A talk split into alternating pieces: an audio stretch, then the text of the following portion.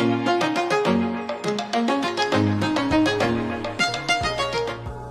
байцгаана сонсогчдоо. Өнөөдрийн зөвчиг подкастаараа за Art Security-стэй хамтраад за хөрөнгөний зах зээл гэж юу юм бэ гэх талаар анхдагч ойлголтуудыг өгөхийг зарлаа. За сайн байна уу таны өнөөдрийн мэд хүргэе. За сайн байна уу. Наваг Аримол гэдэг Art Security үндэстэн компани санхүү шинжээч хэрэг ажиллаж байна. За ингээ өнөөдөр та бүхэнд өргөн сэтгэлийн талаар мэдээлэл олох хүргээр хүрэлцээрсэн байна. За миний зүгээр жирийн иргэний хувьд харж байхад 2018 он бол яг хөрөнгөний зах зээл нэлээд идэвхсэн жил байлаа. За томоохон компаниуд болох одоо Mansons-тэй за ард нэгдлийн бас зарим охин компаниуд Түмэн шууд зэрэг компаниуд одоо хавцаагаа олон нийтэд анхдагч байдлаар олон нийт санал болгоод амжилттай бол шаардлагатайс хөрөнгө босгож чадсан тийм. Тэгэхээр яг энэ хөрөнгөний зах зээл гэдэг нь яг юу юм бэ нэ? Энгийн үгээр тайлбарлавал. За хөрөнгөний зах зээлийг бол хамгийн энгүүгээр тайлбарлая гэвэл за мөнгөтэй хөв хүмүүс иргэд компани мөнгөний шаардлагатай байгаа иргэд одоо хөв хүмүүс төслүүдэд хоорондоо уулзах зах зээлийг бол хөрөнгөний зах зээлийг ойлгож болно. За хөрөнгөний зах зээлд эдгээр хоёр хүмүүс хэрхэн яаж хоорондоо уулзж байна гэхээр хид хідэн бүлэг хүмүүсээр дамж дуулж байгаа. За хамгийн гол бүлэг одоо хүмүүст юу яриад гэж нэхэр брокеринг компани, дилеринг компани, андрейтинг хэрэгтэй компани, хөрөнгө оруулалтын сан, за хөрөнгө оруулалт менежментийн компани гэсэн эдгээр байгууллагуудаар дамжуулаад цаашаага бирж одоо цаасын төлөвлөсөн хадгаламжийн төв За тэгээд мөнгөний хэрэгцээ байгаа төрний сан IPO гаргасан компаниудтай шууд уулзаад явж байгаа зах зээлийг л төрнөөс ялгаж байна. Тийм. Тэгэхээр нөгөө зурчлалын байгууллага буюу нөгөө банк гэдэг том байгууллага дамжихгүйгээр шууд хоорондоо зах зээлийг л. Гэтэ нийт талаараа одоо хавцаа бонд гэх мэт үнэт цаас нь бол нийт талаар бол нэг бараа бүтээгдэхүүн тийм. Аа. Нөгөө талаар одоо хөрөнгөний бирж нь болохоор тэрийг худалдаалж байгаа Тэгэхээр танай Art Securities одоо broker dealer компанийн хувьд яг зуршлагч гэсэн утгаараа явж ажиллах уу? Тийм болно. За одоо нэг хөрөнгөний дээр саяны мөнгөний хэрэгцээ байгуул мөнгөтэй хүмүүс хоорондоо яаж уулзч юм бэ гэхээр төрний бүлэг хүмүүс байгууллагууд уулзч юм. За эдгээр бүлэг хүмүүс байгууллагуудаараа уулзахдаа хэрхэн яаж хоорондоо мөнгө төлөв солиж юм гэхээр үнцаас буюу санхүүгийн бүтээгдэхүүнүүдээр хоорондоо бол мөнгө хэлбэр авч өгөлсөж байгаа. За үүний хамгийн том жишээ бол хувьцаа бонд гэдэг жишээ бол байна За манай үнцасын компани хувьд болохоор иргэд хурж ирээд за үнцасын арилжаанд оролцож байгаа үнцас судалж авъя гэвэл манай үнцасын насны хүсэлтээ өгнө. За тэр хүн үнцасын насны нэгдлээ гэхэд төлбөр тоочны тусдаа escrow тасны нийлүүлээд за энэ хоёр насны тусламжтайгаар тухайн хүн маань IPO болон зах зээл дээрх хувьцаат компаниудын хувьцааг бол авах эрхийг үнсэд хөтлөж авах боломжтой болчихж байгаа. Тийм болно. За нөгөөдгөө үнцасны компаниас гадна бас хөрөнгө оруулалтын сан, хөрөнгө оруулалтын менежментийн компани гэсэн байдаг. За эдгээр хөрөнгө оруулалтын сан менежментийн компанид ямар хөрөнгө оруулалт байдаг вэ гэхээр хөрөнгө оруулалтын сан гэдэг нь нэлээд одоо мөнгөтэй хүмүүсүүд за өөрсдөө мөнгөний нэгтгэхэд хөрөнгө оруулалтын сан гэж сан байгуулад тухайн сангийг удирддаг яг мэрэгжлийн хүмүүсүүд хөрөнгө оруулалтын менежментийн компани удирдуулад тухайн их мөнгө хөрөнгө оруулалтын сангаар одоо том төсөлбөр хэрэгтэй байгаа компаниудаас хөрөнгө оруулалт хийх маягаар бас оролцож болдог. Тийм бас хөрөнгө оруулалтын сан хөрөнгө оруулалт менежментийн гэдэг энэ хөө үйл явц нь бол одоогийн Монголын хөрөнгө оруулалт төр төдийлөн бас хүн бол мэддэггүй. Тийм ч бас хэлхэн застууд байхаа гэж байна. За за. IPO initial public offering гэдэг тийм. Энэ талаар бол хүмүүс аягүй их сонсон баха сүүлийн жил. Тэр яг энэ анхдагч зах зээлд хувьцаагаа анх удаа одоо санал болгох. За тэгээ хоёр дахь зах зээл хоёрын яг ялгаа нь юу юм бэ? Аа. Анх зах зээл дээр хөө хүмүүс иргэд байгууллагад хөрөнгө оруулалт хийлгэхэд тухайн хөрөнгөний хэрэгцээ байгаа компанид шууд хөрөнгө оруулалтанд шууд очиж байгаа. За хоёр дахь зах зээл гэдэг нь за нэгэнд анх дахь зах зээлээс тухайн хувьцат компаниудын хөрөнгө оруулаад хувьцааг нь хотлоод авсан хүмүүс тэдгэр хүмүүсээс хотлож авч байгаа зах зээлийг л хоёр зах зээл гэж байгаа. Тэгэхээр анх дахь зах зээл дээр хувь хүмүүс байгууллага хоёр шууд уулзж байна Хоёр дахь зах зээл дээр нь нэгэн хувьцааг авсан хүмүүс өөр нэг тэр хувьцааг авч ямжаагүй өгвөл дахиад нэмж авах сонирхолтой байгаа хүмүүс хоёр хоорондоо уулзах зах зээлийг хоёр дахь зах зээл гэж байгаа. Нэггээр ялгаатай явчихж байгаа. Тийм. Эхлээд төв хүмүүс бол ер нь анх зах зээлээс хувьцааг авчдаг. Хоёр дахь зах зээл дээр зарах, өрөх өгвөл дахиад нэмдүүлж авах хэмжлэл ингээд үйлдэл нөө явчихдаг. Тийм. А мөн дахь зах зээл, дахь зах зээлээс гадна дахь зах зээл дээр одоо компаниуд хувьцаа олгодог анхудаа санал болохгүйгээр шууд бас хоёр дахь зах зээлээр гарах боломж бас байдیں۔ Энийг уруу нэгдэл гэдэг. Тийм тийм байдлаар IPO хийжсэн компани тийм тийм байдлаар IPO биш тийм байдлаар хоёр дахь зах зээл дээр гарсан. Тийм. Одоо эний яг одоо жишээгэл манай ард санхүүгийн нэгдлийн юм тийм. Ард санхүүгийн нэгдэл маань одоо G-Stocks гэдэг компанитай нэгдээд IPO хийхгүйгээр нэг нь бүртгэлтэй хувьцаат компани байгаа. Тэр компани нэлээд хувьцаат компанитай нэгдээд хоёр дахь зээл шууд гараад тэгээд манай хоёр дахь зах зээл ярилцаагаа хийгээд яв шууд явах Тэгэхээр одоо IPO хийж одоо олон нийтэд санал болгоод гээд маркетинг маш том өсөр хийхгүйгээр ерөнхийдөө л манайх ингээд санхүү зөвлөгөөр холбогдох байгууллагуудаа зөвшөөрөл аваад шууд гэдэг зөвлөлт ингээд шууд гарч ирсэн л гэсэн. Гурав нэгдэх замаар. За хувьцаанаас гадна одоо бонд гэсэн үнэцээс аа тийм. Тэгэхээр бонд дотроо одоо бидний хамгийн сонсдог засгийн газрын бонд гэдэг шүү дээ. Тийм, засгийн. Тэгэхээр энэ бонд гэдэг өв нь өөрөө заавал нэг тийм том өртөгтэй тий том одоо том мөнгөөр үнэлэгдэх тийм бол тийм үнэт засал биш. Тэгээ энийг нэг дэлгэрэнгүй тайлбарлаад өгнө. За бонд гэдэг нь нэг үгээр өрийн бичих гэсэн үг. За а засгийн газар захины засгийн газрын бондыг тайлбарлчих. За засгийн газрын бонд яагаад ингэж засгийн газрын бонд гаргаад олон улстай бонд гаргаад байна гэхээр мэдээж засгийн газар байна. Мөнгө хэрэгцээ гарсан За төгрөгийн хэрэгцээ гэхээр үгүй валют хэрэгцээ гараад ирчихэж байгаа. Яг долоосоо Чингис бонд том том бондууд засгийн зэрэгнээс олон улс гарч ийн тухайн орны валютыг дотоодоо оруулж ирээд тэр одоо валютаар дотоодоо одоо том төсөл хөтөлбөр зам төсөл ингээд годом төсөл юм те гүүр ингээд том том бүтээн байгуулалт хийхэд гадаад одоо тэр валютаар гаднаас одоо хөрөнгө оруулалт босгох одоо техник технологийн одоо Монголд оруулж ирэхтэй тэр бүх худалдаа авалт дээр гадаад валютаар л хийнэ манай төгрөгийг олон улсад очиод за би төгрөгөөрөө танах бодлож явбал гадаадууд ер нь бол бодлож авах магадлал маш бага. Тэр утгаараа манай засгийн газар олон улсад бонд тусгаад гадаад валютыг дотоод оруулж ирээд тэр мөнгөөрөө томоохон төсөл хөтөлбөрт хэрэгтэй байгаа техник том том хөрөнгөжүүдийг болон хөв хүмүүсүүдийг тухайн валютаараа одоо бодлож авч хөрөнгө оруулалтыг Монголд оруулж ирээд одоо том том төсөл хөтөлбөрт хийж гэнэ гэсэн. За энэ бол ихний ойлголттой. За Хөв хүмүүс компанид яагаад бонд гарч ирнэ гэхээр мөн ялгаагүй мөнгөний хэрэгцээ байгаа учраас. За компанид яагаад банкнаас зээлэхгүйгээр яагаад бонд гаргаад өөрсдийнхөө мөнгөний хэрэгцээг одоо хангаад байна гэхээр а банк гэдэг байгууллага маань өөр ямарч мөнгөгүй байгууллага. За мөнгөний хэрэгцээ байгаа хүмүүсээс мөнгөний илүүдэлтэй байгаа хүмүүсээс мөнгөний жилийн 12 13 хүүтэй авангуудаа цаашаа 20 хүү болгоод зээлдүүлчихэж байна. За яг энэ хадгаламж зээлийн хүү хоёрын голоор буюу одоо 17 18 хувь ч юм уу тийм компаниуд бонд гаргадаг. Тэгэхээр юу гэсэн үг вэ? Мөнгөний хэрэгцээ байгаа хүмүүсүүд нь банкны зээлээс арай бага хүүтэйгээр мөнгөө босгож чинь мөнгөний илүүдэлтэй байгаа хүмүүсүүд нь банкнд 12 3-аар хадгалуулснаас энэ хөв энэ компанид жилийн 16 17 хадгалуулчаа гэдэг тэр компанид итгээд хөнгө чинь. Тэгээ ингээд аль алиартай ашигтай боловчиж байгаа. Тэгээ ийм учраас компанид ер нь бонд гаргадаг. За бонд нь хөрөнгө оруулалт хийхдээ мөн ялгаагүйс судалгаа шинжилгээ хийхэд яг банктай харьцуулт эрсдэл бол харьцангуй ихтэй. Гэхдээ дагаад дагаад өгөөж нэх тийм бол харьцаж байгаа. Бондонд хөрөнгө оруулалт хийхдээ мөн одоо үнцгийн компаниар дамжуулаад за тэр компани энэ бондонд хөрөнгө оруулалт хийя гэдэг. Тийм. За бонд хадгаламж хоёр бол ер нь ижил төстэй. Та банкны хадгаламжид мөнгө байршуулаад тодорхой хугацааны дараа а нэрсэн хүүгээрээ үржүүлээд та мөнгө буцаад авчин бонд хүндсэн ялгаагүй тодорхой хугацааны дараа хүүгээ үржүүлээд авчин.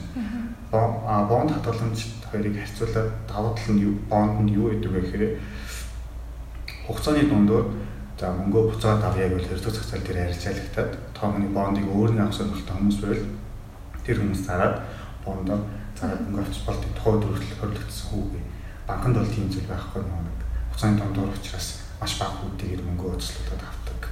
Тийм байна. Мөн бонд төрч одоо нэг бонд процессын зээл гэдэг хадгаламж процессын зээлтэй адилхан бүтээгдэхүүн байдаг. Тэр ирэхэд бол хөрмөс байгууллагууд бол бонд нь зөв компани зөв бонд хөрөнгө оруулалт илүү ашигтай бүтээгдэхүүн. Тэгэхээр бонд гэдэг бол нэгэсэндээ зөвхөн үрийн бичиг гэсэн үг тий. Тэгээд одоо компани эсвэл улсын хэмжээнээс яадаг ямар цар хүрээг хамрахаас шалтгаалаад бол одоо өртөө нь одоо мөнгөний хэмжээ нь их байгуул байдаг гэж ойлгож байна тийм. Тийм. Одоо аа манай ард самбарын хил явдлага одоо нийт үнэлгээний 70% тэр үнэтэй компани нь одоо жишээлбэл 2 тэрбум төгрөгийн төгрөгийн бонд гаргалаа гэхэд 70 тэрбум үлээдэг компанид 2 тэрбум төгрөгийн бонд хурлаад эрсдэл бол маш бага. Тэгэхээр ард түмний нөлөө бонд хөнгөлөлт хийхээр баталгаатай таны мөнгийг хэрэгүүлүүлэх их үсэн хангалттай байна гэдэг нэг үзүүл бол өртөг ч юм тий. Тэгэхээр тухайн компани хэдэн дөрөвний хэрэгцээ байна гэдгээс хамаарат нийт хэдэн дөрөвний бонд гаргаж ингээд бондын дотроо одоо нэрсэн үгүй нэг шиг одоо бонд нь хөнгөлөлт хийя гэдэг нэрсэн үнэ гаргаад ирчихэж байгаа. Банкны хадгаламжны жишээлбэл 1 сая 10 мянган төгрөг 1 сая 20 мянган төгрөг ингээд задаа бодохоо хийдэг бол бондон дээр тийм зүйлүүд байхгүй. Яг тэргээр л юм. Нэрсэн жишээлбэл сая төгрөг гэвэл 2 сая төгрөгөөр одоо хоёр шиг нэрсэн үнэтэй тухайн компани бондын хөрөнгө оруулалт хийж чинь 2 сая 500 хийх боломжгүй. Яг л нэрсэн 1 сая учраас. Тийм байна. За тэгэхээр одоо би эсвэл чи ингээд тавцаа бодлож авлаа явдаг л та. Тэгэхээр аа одоо нэг нэг одоо тухайн компанид бол яг одоо хэрэгтэй байгаа хөрөнгийг босгож өгч дээ тэр хувьцаа худалдан авагчид хөрөнгө оруулагчид. Тэгэхээр тэр худалдан авагч буюу хөрөнгө оруулагчид эргээд одоо ямар ашигтай юм бэ? Эргээд юу ирд юм бэ? Аа за хувьцаатаа хөрөнгө оруулалт хийсний тухайн компани тодорхой эзэмшиж байгаа одоо нотлох гэрчлэгээ бол хувьцаа за та хувьцаад ингээд хөрөнгө оруулалтыг тухайн компани одоо ингээд хувьцаа эзэмших боллоо гэвэл та тухайн компани ирээдүйд гарах үйл ажиллагаа буюу одоо хоцрогчдын хурал дээр очиод өөрөх үзэл бодлоо илэрхийлээд нэг нь таны хөрөнгөлөөс таны компани чинь та ирээдүйд би ийм миний хөрөнгөсөн компани ийм үйл ажиллагаа миний бодлоор зүгээр байна гэдэг бодлыг илэрхийлж болно. За тухайн хугацаагаар дамжуулаад та новел шиг авч болно. Новел шиг бол тухайн компанийн төлөөлөлт төсөх зөвлөлөөс жил болгоны санхүүгийн тайлан гарсны дараагаар бол худалдаад одоо ноолшид хаах үгүй шийдээд ноолшид бас авах боломжтой болж байна. Ханшийн зүрнээс бас ашиг бүрдэх боломжтой болж байна. Өнөөдөр таны хөрөнгө оруулалт хийсэн нэг цэцэний үнэнд тодорхой хугацааны дараа гэсэн төгөлдөр та зараад зүрнээс нь ашиглах боломжтой болж гэх мэтчлэн хувьцааны хөрөнгө оруулалт хийснээр бас давуу талууд нэр хүндийн баталгаа яаж болж байна. Тийм тухайн компани хувьцаа эзэмших гэрээ тий. За мөн одоо зарим компаниуд манай компанид одоо ард цагааны хувьцаа эзэмшчихлээ гэхэд охин компанид тэмүүлгийг авахд арай хөнгөлөлттэй үнээр арай илүү хөвөө мөнгө хадгалах ч юм уу тий арай илүү хөнгөлөлт бас байж болно. Тохон компаниас ашиглахлаа өөрөөр бас ашиг болохын хажуугаар бас нүү эрсдэл гэж байгаа шүү тий. Тэгэхээр хувьцаа хөрөнгөний зах зээл руу орохдоо ер нь эрсдлийг тооцож авах хэрэгтэй гэж ойлгодог. За хөрөнгөний зээл дээр та нэгэн тоглогч нь болоод хөрөнгө оруулалт хийгээд өөр хөрөнгөө арилжуулъя гэвэл хамгийн их ойлгох ёстой зүйл маань энэ бол маш эрсдэлтэй зах зээл.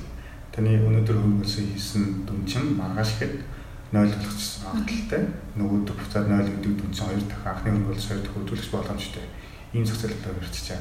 Та өөрөө ямар төрлийн хөрөнгө оруулагч, ямар төрлийн эрсдэл дааж чадах вэ гэдгийг тодорхойлоод тэгээд хөрөнгө хийвэл илүү зүгээр.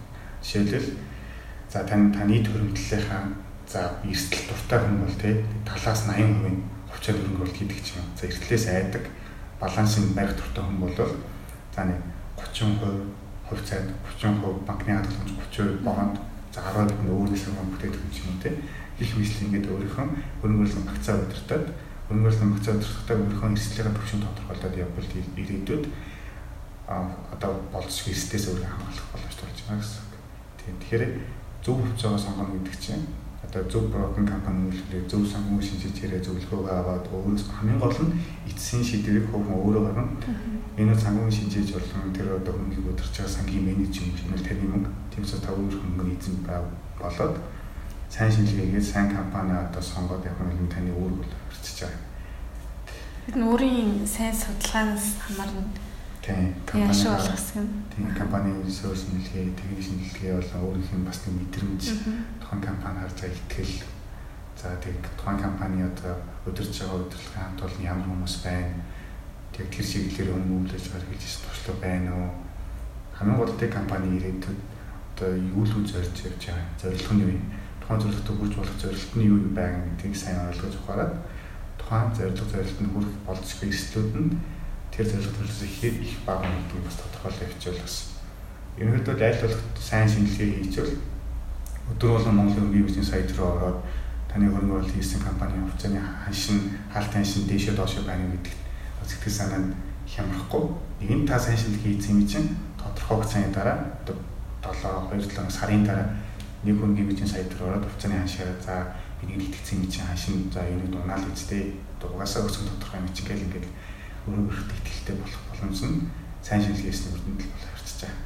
Монголчууд ер нь бол найз нөхөд хувь хүмүүс албан байгууллагын хамт олонныхоо ярианаас үндэстэл хугацаанд хөнгө хийдэг. Тэгэл тэр нь жоохон унаад эхлэн дөө ингээд хязгааргүй доош болж байгаа гэсэн итгэл үндэстэйгээр үнсэлцэг компанид очил хуцаагаа заагаад улмал хуцааг нь унгаал юусэн нэг итгэл үнэмшил төвчээр гэдэг зүйл нь айгүй баг болчиход байгаа. Тэгээ ер нь яг хувьцааны үн буурах нь ямар юунаас шалтгаалт юм бэ? Хувьцааны үн буурах үн нь бол ерөнхийдөө тухайн компани хувьцаанд итгэж байгаа хүмүүст итгэл нь алдарсан үйл хэлж байгаа хэлж байгаа. Ингээд бол одоо найдвартай хөрөнгө биш зүгээр бонусны ашигыг одоо илүү дутсан а бусад хүмүүсүүд юугээр болдог тийм үед л цоны ханшд доош онцдог. За ер нь бол компани бодит ханш гэж бас ханш байгаа шүү дээ. Бодит ханш руугаа зах зээлийн ханш руу үйл тэмүүлж идэг. Гэхдээ бодит ханшиндаа ер нь бол бодит ханштайгаа параллел хийж явдггүй. Нэг бол дээшээ нэг бол доош явдаг. Доошоо бос үед нь тоглож явбал сайн байна. Дээшээ үед нь заавал та сайн байна. А гэхдээ урт хугацаанд гэвэл та одоо бүр юм том хат навал нэлээ одоо эдэн жил өнгөрсний дараа заавал илүү л ашиг бүрдэх боломж нь нэг гэсэн зөөдөг бүтээгдэхүүн маань өөрөө урт хугацаанд бүтээгдэх учраас анхтай хөрөнгө бол хийж ихтэй бас нэг бодол илүү зүгээр байна. Одоо хүмүүсийн донд нэг хувьцаа худалдаа одоо хувьцаа худалдаа тавчгаар одоо хэдэн сарын дараа ч юм уу тий хувьцааны өмнө огцсон хүмүүс бол тэгэл мөнгөтэй болол баяжаал.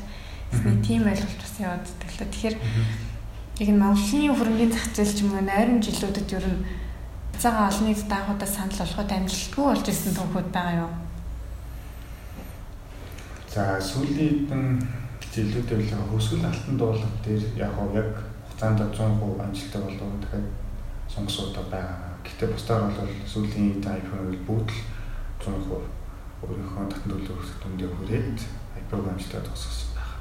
Тийм ихэд бол нэг бүх хүмүүс оролцож байгаа одоо байгууллагууд маань өөрсдөө идэвхтэй оролцоод хувьцаанд сайн хөнгөлт гэж дагаад цаашдаа явахгүй эсвэргээрээ харин амжилттай хөрөнгө оруулалт хийчихэд хэсэг хугацааны дараа бөөнөр одоо зарах ч юм уу тийм айгуу тийм урт хугацаантай найдвартай бүтээгдэхүүнд хөрөнгө оруулалт хийсэн яагаад ингэ цараад байгаа гэдэг айгуу Нөө IPO гаргасан юу тийм манс хүнс танаас нөө арт секурит арт кредит. арт кредит яг. Ингээд хувьцаа за IPO маш амжилттай болчлаа тийм тэгээд яг IPO дуусны дараа нэг хувьцаа нь жоохон уналтанд ороод идэх харагдаад Тэр хүмүүсээ ингээд авчаад зараад байна уу эсвэл тийм яг л тийм зүйл болж байгаа. А тэгснээс тухайн хувьцат компанийн үйл ажиллагааны төлөв санхүүгийн тайлан ашигтай сайн ажиллаад ингээл сайн сайн хөрөнгө оруулалт татаад үйл ажиллагаа олон томоохон ирээр очино хайшин өдөд ханшин дэше өсөж байхад дагаад энэ мэдээллийг үнэлэхгүйгээр өөр бусад их сургууль буюу одоо хүмүүсийн хамгийн яриан дээр үнэлээд ч юм уу тий. Тэдгээр хүмүүсийн мэдээллийг үнэлээд хувьцаагаа зараад хувьцааны ханшаа буруулж байгаа бас нэг хэсэг хүмүүс байна Гэхдээ одоо сайн одоо компанид хөнгөл хийсэн бол тэр хугацааны хаалт таньш нурлал нь бол дийлэн асуудаггүй. Бас астаа бас зөвхөн тодорхой юмсан сэтгэл хөдлөлтийг л явдаг учраас гайг байх гэсэн бодолтой байдаг шүү дээ. Одоо унаа явж яхах нь яг нэг хоёр сараар унлаа гэхэд тодорхой сайн нэг л өдөр бас өсгөн тодорхой юм чинь төвчээртэй сайн одоо вэ? Өсгөө байх. Гэхдээ өсгөн нугасаа унжаагаад өснө өсч байгаа бол одоо буурдаг юм тийм. Энэ ханшийн хэлбэрнүүд ингэ байнгын тогтвол ингэж явж идэг учраас өсгөө бол яг ойлгож байгаа юм. Гэтэ ер нь л ингээд хувьцаа хөдөлж авахар шийдсэн юм л тийм. Одоо жишээ нь хөрөнгөний зах зээлд орохоор шийдсэн юм бол одоо сэтгэл зүйн үед нэлээд тогтвортой байх шаардлагатай болж байгаа юм шүү. Тийм. Тийм ингээл амар эргэлзээтэй хүмүүс идэг штэ нэг юм шийдчихэл хурд буцаал тийм. Эсвэл заа тий зүгээр юм байна гэл. Тэгэхээр Нилийн сэтгэл зүйн доктортай өөртөө одоо итгэл үнэмшилтэй тийм сэтгэл зүйн доктортой гэдэг чинь өөрийнхөө хэрэгслийн төвшөнд яг тодорхойлчвал өөрийнхөө хэрэгслийн төвшөнд тааруулаад хэдэн дөрөндөө хувьцааны хөнгөлөлийг хэдэн дөрөндөө баталгаатай банкны хадгаламж одоо эрсдэл багтай эрсдэл багтай шүү баталгаатай биш эрсдэл багтай бүтээгдэхүүн болох бонд хадгаламж дөрөнгөлийг бол эрсдлийн төвшөнд сайн тодорхойлсон бол тэгэл зөв сэтгэл санаагаа хямрахгүй байх боломжтой. Тийм болохоор хөрөнгө нэг юм шууд тэнцүү эрсдэл харьцаж байгаа. Эдий чиний хүн дээр хөрөнгө оруулалт, эрсдэл хөрөнгө оруулалт энэ төдий чиний ашиг хүртэнэ. Эрсдэлтэй байна. Тэгээ эрсдлээ байна гэдэг чинь эрсдэл өндөр байх тусам ашиг бүртээ гэж байна. Хоёрдугаар зах зээл дээр а одоо Монголын өргөн дээр гэсэн шүү дээ. Монголын өргөн дээр одоо 200 гаруй компаниуд нөхцөл байдаг. Тэгэхээр хүмүүс одоо жишээлбэл Хапуу, Говь, Линд, Монгол зам ард гэртээ дартаал гэсэн нөхцөл байдаг юм гэж их боддог байна. Энэ 200 гаруй компаниуд нөхцөл байдаг. Тэн дотор нэг тийм ангиллууд байдаг үстэй. Тийм 1 2 3 дугаар ангил гэдээ байгаа. Нэгдүгээр ангилд нь жишээлбэл а 14 компани нөхцөл байдаг. Хоёрдугаар ангилд нь 44, за гуравдугаар ангилд нь 100 гаруй, 140 гаруй компани зохицол бол байдаг. Яагаад тийм ангилдаг хэрэг мэдээж эрсдлийн төвшнгөө ангилж байгаа. Одоо зах зээлийн нэгдүгээр ангиллын компаниудын зах зээлийн үнэлгээ нь 10 тэрбумаас дээш. А ашиг нь бол 1 тэрбумаас дээш одоо түүний ашигтай шийдэх юм уу тий. Тэгээ шалгуурууд байгаа. Тухайн шалгуурд нь хагасан компаниуд 1 2 3 дугаар одоо ангиллын компаниудын эрсдлийн төвшнгөө ангилал. Хамгийн эрсдэл багтаа нь нэгдүгээр ангилал эрсдэл тарьсан дундуур нь 2 дугаар ангилал гэдэг явчихж байгаа. Тэгэхээр ингээд бол таны хөрөнгө оруулж сонголтууд нь 200 гаруй компаниудаас шүү. Тэгээд өргөний зах зээл дээр хөрөнгө оруулагч болоод орё гэвэл таны өргөний зах зээл дээр а гүүр нь бол мэдээж шууд үнцгийн компани руу өрчиж байгаа. Тэгэхээр аль үнцгийн компаниар үйлчлүүлээд үнцгийн тасаан хэлбэлээд ярилцаанд оролцоо явъя гэхээр та тодорхой шалгууруудыг за ийм ийм шалгууруудыг хангасан үнцгийн компанид би үнцгийн тасаан хэлбэлээд харилцсан болоо гэвэл та Монгол өргөний мөрчийн сайт дээр ороод гишүүн брокер гэсэн зэсвэр ороод үнцгийн компанид нисэлэн гараад ирж байгаа. За тэгээд мөн Цаасны компаниудын жилийн болон үлрэлийн тайлбарууд нь байдаг. Тэгээд та ороод а одоо тухайн цаас компани хэд хөрөнгө нийтийн эргэлтийн хөрөнгө нийтийн нийт үр төлбөр хэд байгаа юм анх дахь зах зээлийн арилжаа нь хийх байгаа юм хоёр дахь зах зээлийн арилжааны нийт дүн бас хийх байгаа юм ерөнхийдөө бол харах хоноор бодоход анх дахь болон зах зээлийн арилжааны дүн хэдий чинь их байна төдий чинь л маш олон харилцагчтай болол харилцааны дүн их байна шүү дээ тийм болохоор та тэр үнцгийн компани сонгол сонгол ирээдүйд үйлчлүүлүүд нь таны сонголтоо ярьж байгаа. Ер нь үйл ажиллагааны тогтвортой сайн явж байгаа гэсэн. Тийм, сайн явж байна. За мөн одоо хүмүүс смартфонтай, смартфоноор дамжуулаад бас компьютероор дамжуулаад анхдаас хоёр дахь зах зээлийн ярилцаанд оролцъё гэвэл аль аль үнцгийн компани тийм боломж байдаг юм байна. За тэгээ хамгийн чухал зүйлүүдийн нэг бол мэдээ шимтгэл. Ярилцааны шимтгэл нь хэдүү байна. Аа за тэгээд энэ бүх зүйлүүдээс гадна 8 зүйлүүд ёс ёс суртахуун болоо өрчиж байгаа таны өмнөөс таны одоо үнцаас мөнгөөр одоо хуцаа бодлоод авчих вэ гэсэн зарчих вэ те тухайн санхүүжийн санхүүгийн шинжээчийн брокерийн дилерийн ёс суртахуун аль тэдэж өндөр төдиж нэ итгэх тэглэн их байна. Тийм учраас та тэр үнцээс компаниар сонгогдлол илүү найдвартай багтаа болоо орчиж байгаа. Миний авсан хувьцааг чинь зарчих вэ гэсэн. Тийм их боломж бол байгаа. Одоо аа ер нь бол хувь хүмүүс үнцасын компани дээр очиод өөрсдөө захиалгыг өгнө. Аггүй бол хуцаарч юм уу тий вебээр ч юм ингээд захиалга өглөө. Тэр захиалгын мэдээллийн үндсэн үндсэн дээр хөнгөн мэржийн дотоодын одоо програм руу брокерууд маань таны харилцааг шийдэж оруулдаг байгаа. Тэгээ энэ донд одоо яс суртангүй хүн байвал яс суртангүй санхүүгийн албаны ажилтан байвал таны өмнөөс одоо шийдвэр гаргаад явчих вэ. Захиалга өгөөгүй байхад. Захиалга өгөөгүй байхад захиалга биелүүлж гэж гэдэг юм үү те. Гэх мэтлэн яс суртангүй үнсээсийн компаниуд үйл ажиллагааг нь хямддаг санхүү зохицуулгын сэрийг одоо үйл ажиллагааг хавдаг ч юм уу тийм тохиолдол бас байдаг. Тийм учраас айдал одоо том нэр хүндтэй үнсээс компани сонгол хэлэх зүгээр байх шүү. Одоо өнөөдрийн үнсээсийн данс нэх мөнгө нь бага ч юм уу, харилцааны шинтгэл нь бага ч юм уу те гэхээс илүү бас тэрний үзүүлэлт бас нэг чухал зүйлээ барьчих байгаа. Тийм байна. Үнсээсний компани яаж сонгогдлоор ярьлаа шүү дээ Тэгвэл одоо хөрөнгө оруулах, мөнгө оруулах компани яаж сонгох юм бэ? Хамгийн наазах нь. Хамгийн наазах нь түрүүлсэн чинь нөгөө тухайн хөрөнгө оруулах гэж компани ирээдүйн зорилго зорилт нь юу юм? За зорилго зорилтонд хүрэх баг хамт олон өдрөлтийн туршлага нь ямар шүү байгаа. За тэгээд хамгийн гол нь тухайн компани үнц нь өсөх хэрэг магадaltaй байна. Тухайн компани зах зээл дээр гаргаж байгаа бүтээгдэхүүн зах зээл дээр их хэрэг хэрэгэлттэй байна. Дагаад одоо том эрэлтийг хангаж чадах одоо тий ард иргэд хүлээлт нь ямар шүү гэх тий. Юмс маш олон одоо мэдээлэл төр үнслэж тэгэл сайн шинжилгээ сайн шинжилгээ хийгээ явуучвал ер нь бол сайн хөнгөвөл болоо ирчихвал гэсэн. Тийм. Илүү дэлгэрэнгүй мэдээллүүдийг та бүхэн харилцдаг үндэсний компани санхүү шинжээч болон тийм арт секьюритис дээр хурж ирээд ах боломжтой тийм. Танай нөгөө нэг гар утасны нөгөө комплекс нэгдсэн нэг тийм аппликейшн гарсан гэж. Тийм арт app гэдэг. Арт app. Тэрүүгээр яг ямар ямар үйлчлэг авах боломжтой Арт аппликейшнийг та ирнүүлэхээр зургийг аваад суулгаад орлоо гэдэг арт кредит банк сонгоно дээр танд үнцасын данс нэгдэнэ. За мөн арт coin гэдэг манай урамшууллын онооны данс нэгдчихэв. За зээл явах боломжтой. Барьцаагүй зээл. За за баярлалаа. Бид маш хэрэгтэй бөгөөд ойлгомжтой зөвлөгөөнүүд мэдээлэлүүд өглөө гэж бодож байна. За тэг өнөөдрийн подкастаараа хөрөнгөний зах зээлийн талаар хангалттай ойлголтуудыг өгөхийг зорилоо. За хөрөнгөний зах зээл гэж юу юм бэ? Үнэт цаасны төрлүүд, за хувьцаа эзэмшигчд буюу хөрөнгө оруулагчид ямар хэрэгтэй юм бэ? За яаж одоо үнэт цаасны компани болон за хөрөнгө оруулах компаниас сонгох хэрэгтэй бэ зэрэг хэрэгтэй мэдээлэл өглөө. За баярлалаа. Баярлалаа.